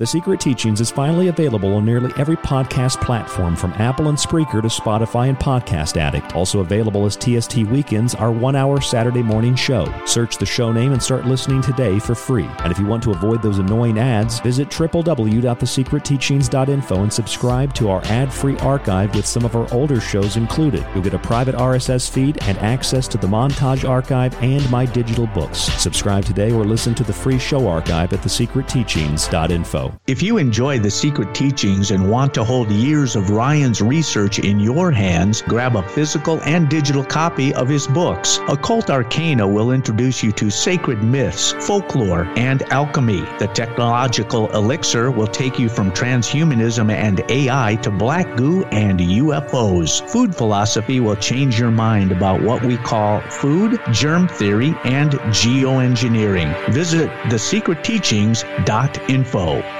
So, you love talk radio? Then you'll love TalkStreamLive.com. TalkStream Live is always on 24 7 with the best streaming talk shows. Find your favorite talkers and discover some new ones. It's free, readily available online or on mobile with any smartphone or tablet. Finding your favorite talk shows all in one place has gotten a whole lot easier. Just go to TalkStreamLive.com. Be sure to download the free apps from Google Play or the iTunes App Store. This is Michael Strange from Troubled Minds. You are listening to KTLK, The Fringe FM. You are listening to The Secret Teachings. To contact the show, to share information and your opinion, or give recommendations, email rdgable at yahoo.com. Visit the Facebook page facebook.com forward slash the secret teachings or visit the website at www.thesecretteachings.info. People ask me all the time what they can do to take control of their lives when facing a daily onslaught of dis and misinformation. I say take control of your body and mind with water filtration. Visit www.thesecretteachings.info and click on our affiliate sponsor link with Pro One water filters at the top of the page to search for a water filter for the home, camping trip, and even the shower. They filter countless contaminants and make a wonderful gift for friends, family, and yourself. That's Pro One water filters at thesecretteachings.info. You're listening to The Secret Teachings. For more information on the show or to contact Ryan, visit thesecretteachings.info or email Ryan at rdgable at yahoo.com. Hey there, this is Greg Carlwood of the Higher Side Chats, and you're listening to The Secret Teachings with Ryan Gable.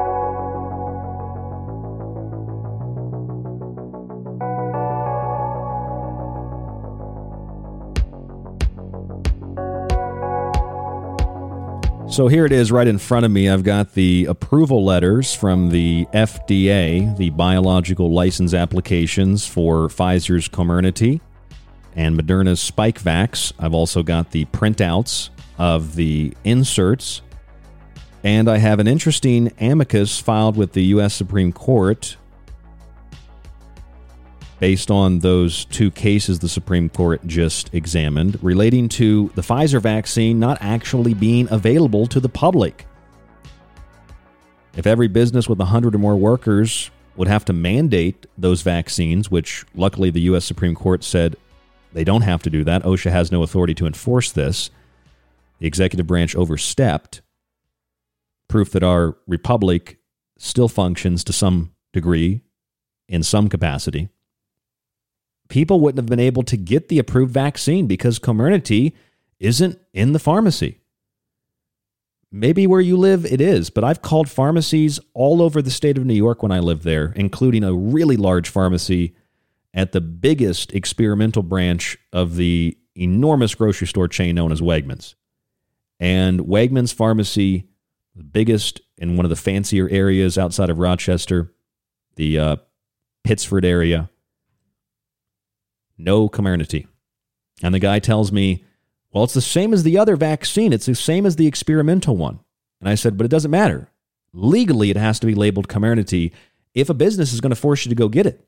Otherwise, there's no vaccine available. So I have the FDA announcements, I have the inserts, and I have the biological license applications to these two so called approved vaccines. I've got them right in front of me. And if you would like copies of these, you can find them by digging on the internet. Or you can simply email me at rdgable at yahoo.com and I will send you a link to all of these. You know, the FDA wanted how many years? 75 years? Was 55 then 75 years to release the Pfizer data? That's a long, long, long time 75 years to release the data. Why would they want to wait that long? I mean, I thought that these vaccines were proven. I thought that they were safe. I thought that they were effective. But I guess we have to wait 75 years to find out. I'm going to take you through these papers real fast, and I'm going to show you that you can do your own research and you don't have to have a doctorate, you don't have to be a scientist to do it. But I will caution you that it's really important to be accurate. It's really important to have the source of the information. It's really important to acknowledge things when you're having a discussion, when you're having a debate, that if someone is combating what you're saying and saying, "Oh, that's that's out of context." And you know that it's in context, put it in context. Best example is Rochelle Walensky on Good Morning America. 75% of the people are dying from COVID 19 because of comorbidities. And they're like, no, that's not true. That's out of context. And it was. She was referring to a study. But the CDC's website has that of all the people who have died, only 5% have died of COVID. In the UK, which by the way, that's 95%, are dying of comorbidities of 4.0 on average, up from 2.9. In the UK, it's the same exact story. Only about 13,000 of 137,000 people in England and Wales that have died have died exclusively of COVID. Virtually all of them have been over 60 something years old. And in a lot of cases, it's several thousand people who have died with or of COVID are literally living longer with COVID and dying with or of COVID than people who don't have it statistically. Makes very, very little sense. Here is the FDA's approval press release for the Pfizer vaccine, August 23rd, 2021. Pfizer BioNTech COVID 19 vaccine, Comirnaty. Comirnaty, that's how you pronounce it. Comirnaty. For prevention of COVID 19 disease. Of course, it doesn't prevent it because we have all these cases. And now they're saying don't look at cases, look at hospitalization rates. You look at hospitalization rates, they're actually down. So it makes no sense. Here's what the press release says. Since December 11, 2020, the Pfizer BioNTech COVID 19 vaccine has been available under EUA, that's emergency use authorization, in individuals 16 years of age and older, and the authorization was expanded to include those 12 through 15 years of age on May 10th, 2021. It says, based on results from the clinical trial, the vaccine was 91% effective in preventing COVID 19 disease. Well, I guess it faltered a little bit in the general public. Because now, if you're vaccinated and that's a full vaccine dose, a full course. You get both vaccines and your boosters, you're still getting COVID at the same rate, if not a higher rate, than people who don't have the vaccines. So they're not really 91% effective at preventing COVID 19 or from infection of SARS CoV 2. They say from the FDA's press release, the most commonly reported side effects by those clinical trial participants who received Comirnaty were pain, redness, and swelling at the injection site, fatigue, headache, muscle or joint pain, chills, and fever.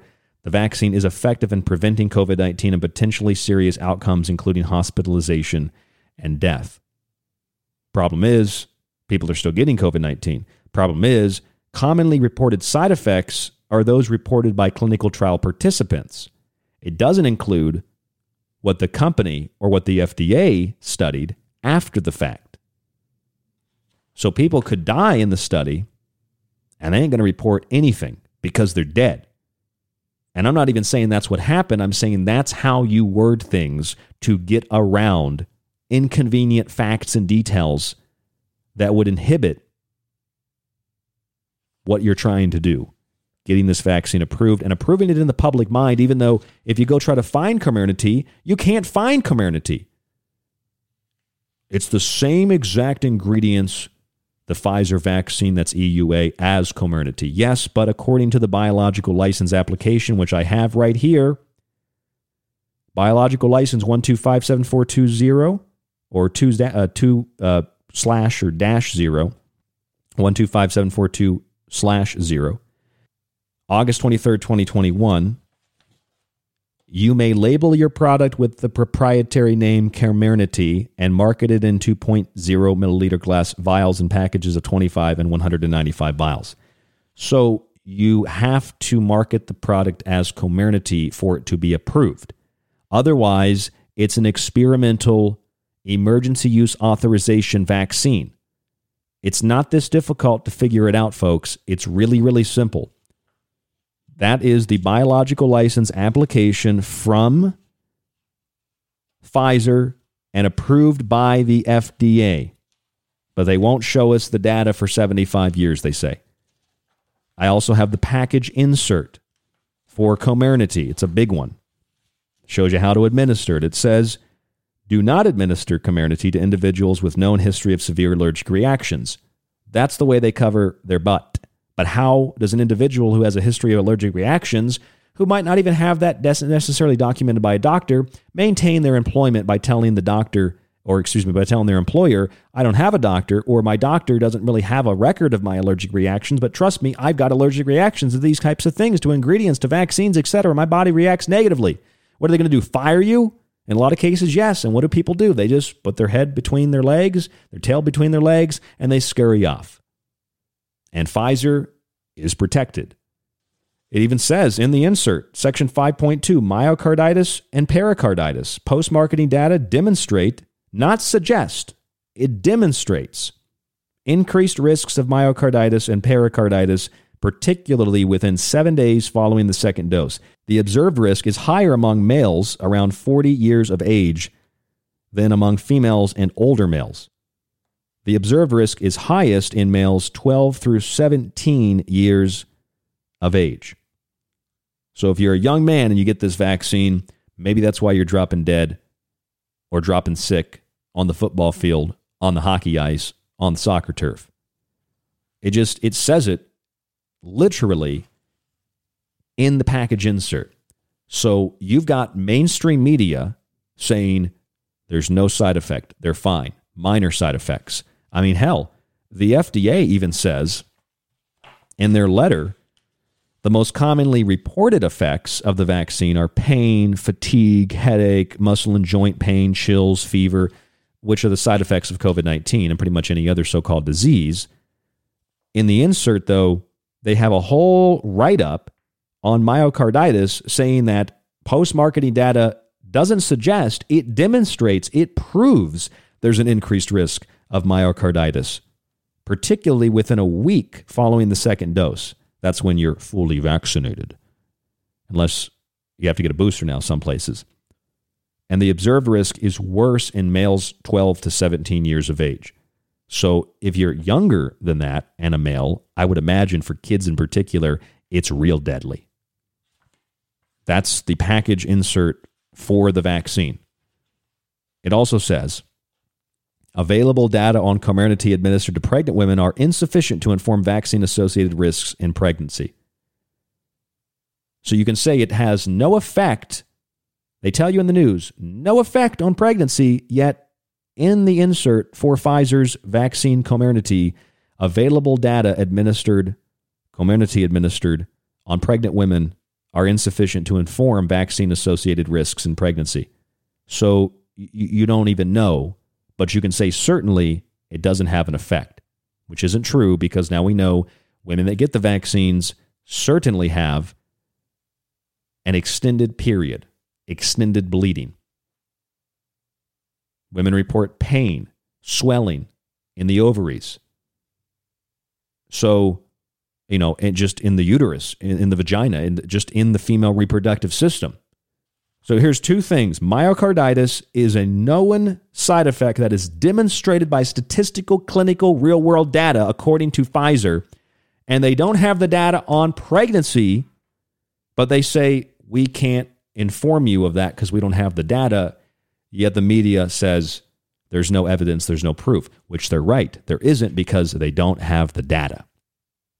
So they can make that factual, misleading statement. There's no evidence that these vaccines have any effect on pregnancy, on the fetus, on the reproductive system. Well, there actually is. There's a lot of evidence. And now they're blaming the vaccine effects on pregnancy and the fetus and the woman on COVID 19. And suddenly COVID 19 is attacking the testicles. Suddenly COVID 19 is attacking the ovaries. Suddenly it's attacking the placenta. Oh my God. From the US to Israel, Studies coming out. COVID 19 is attacking the reproductive system. Suddenly? You mean when scientists are finally acknowledging that the vaccine actually extends a woman's period? That in a New England Journal of Medicine study, 82% of the women who received the vaccine prior to their third trimester experienced spontaneous abortions, quote unquote. This is all laid out in my book, The Technological Elixir, if you're interested. Available data on Comirnaty administered to pregnant women insufficient. So you can't say it doesn't have an effect because they say they don't even have the data. And here's something really interesting that you should be aware of if you're not already aware of it. Here's an amicus filed with the U.S. Supreme Court defending the Republic Inc., filing this.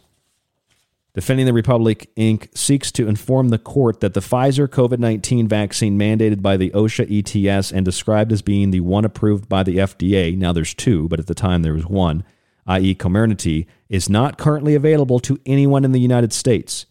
The United States finally and reluctantly conceded this in a lawsuit DTR brought in Florida. There is no supply of Comirnaty. The only vaccines in production and available are the vaccines approved under the FDA's emergency use authorization. So here's the new vaccine. January 31st, 2022, a lovely birthday present for me. Moderna has their vaccine approved. It's called Spikevax. Moderna's COVID 19 vaccine has been available under emergency use authorization to individuals 18 years of age and older since December 18, 2020. Spikevax has the same formulation as the EUA Moderna COVID 19 vaccine and is administered as a primary series of two doses, one month apart. Spikevax can be used interchangeably with the EUA Moderna COVID 19 vaccine to provide the COVID 19 vaccination series. Yes, it can be used interchangeably to provide the series, but legally, if someone is forcing you to take it, you cannot force someone to take it because it's under emergency use authorization unless it is Spike Vax or Comirnaty, neither of which exists on the market at the time. And today's date for the record is February 2nd into February 3rd of 2022. The most commonly reported side effects by clinical trial participants were pain, redness, and swelling at the injection site fatigue, headache, muscle or joint pain, chills, nausea, vomiting, swollen lymph nodes under the arm, and fever, basically the side effects of COVID 19.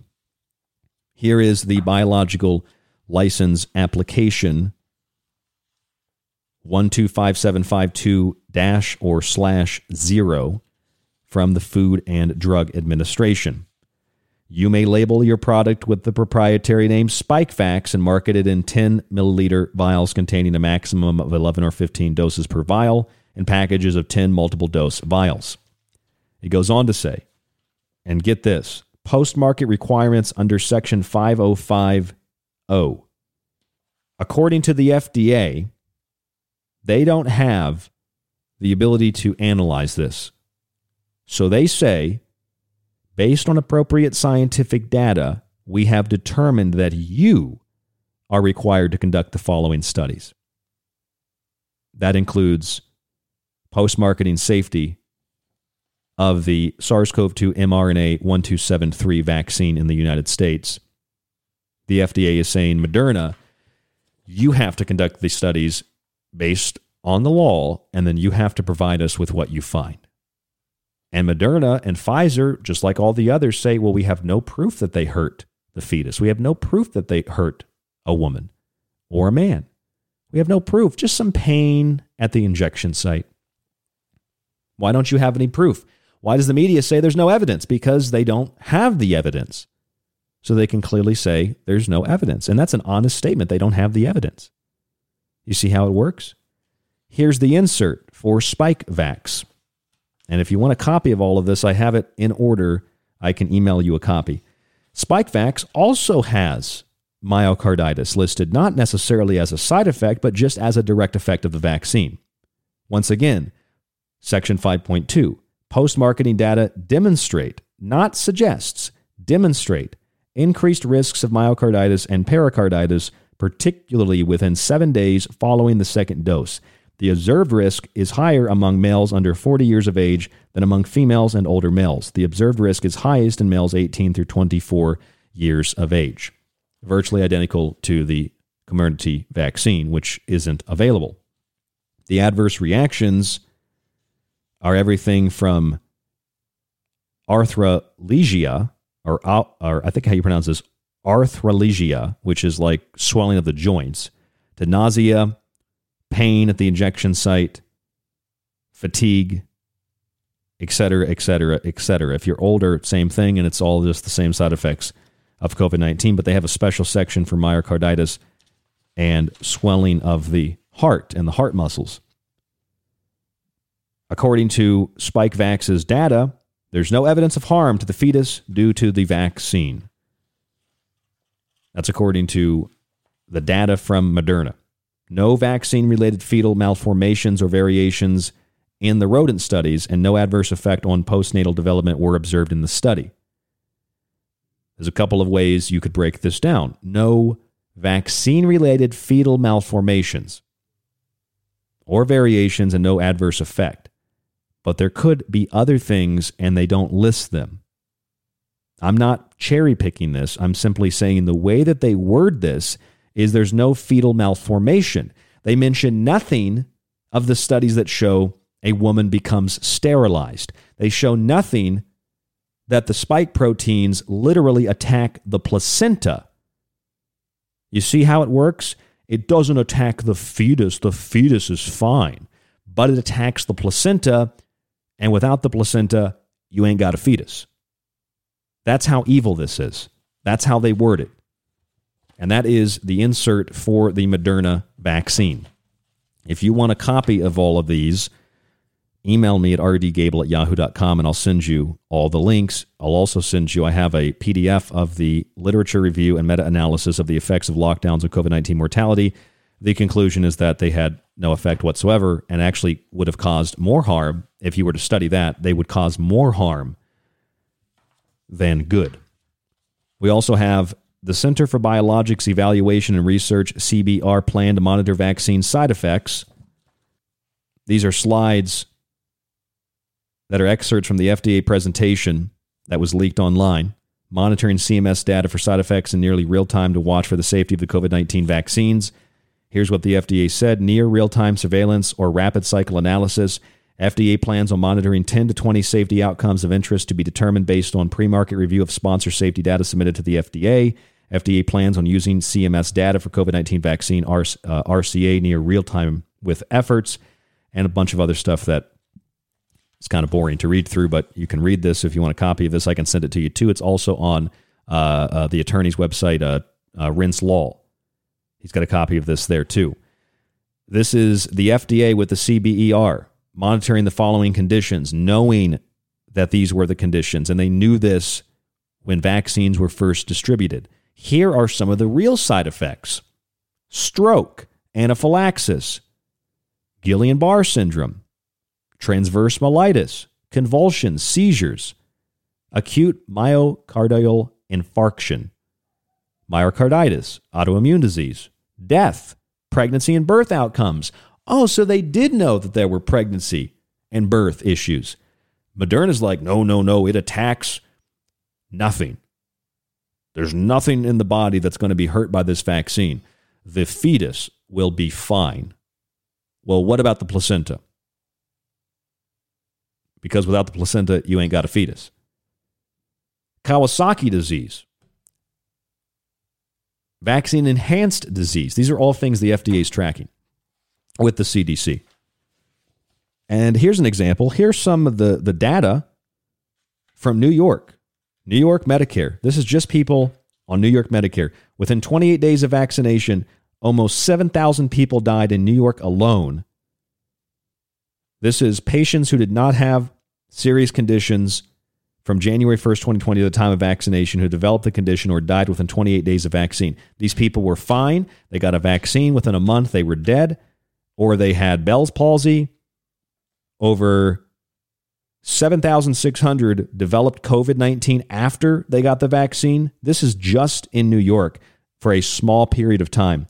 Death, almost 6,600 people died. And these are people that were already healthy, people that didn't have any issues. They get the vaccine, boom.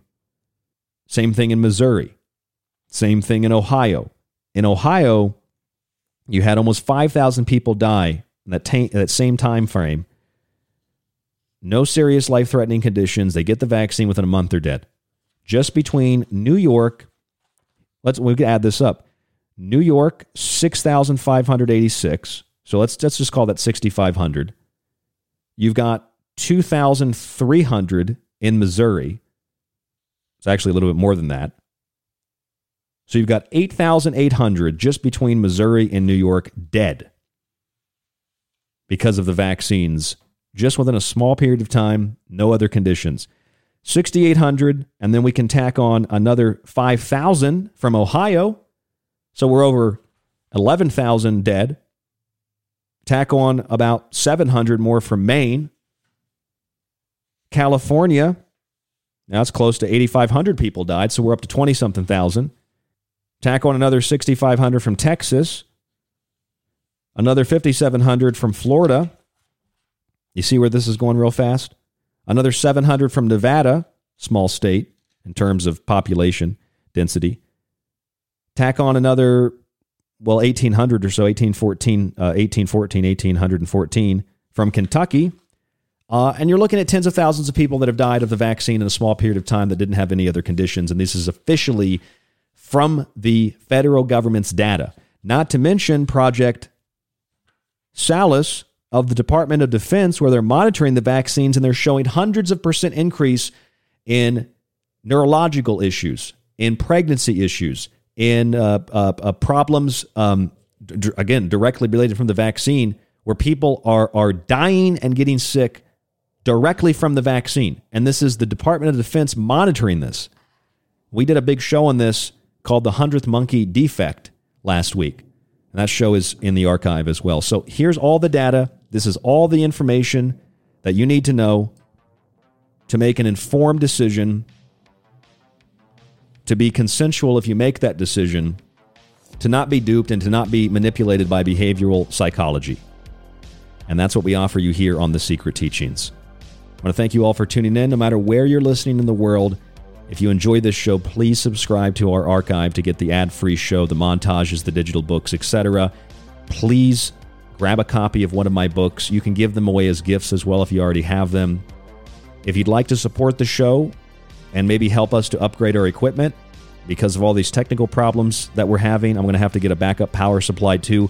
You can donate to the show on the website at thesecretteachings.info www.thesecretteachings.info. You can also check us out on Patreon. And if you have any questions, comments, or concerns, email me at rdgable at yahoo.com. Otherwise, stay safe, stay healthy, stay informed, and we will talk to you on the next broadcast. Anything we talked about tonight, let me know if you want a copy of it, and I'll send it over to you. The music, White Bat Audio. We'll talk to you on the next broadcast.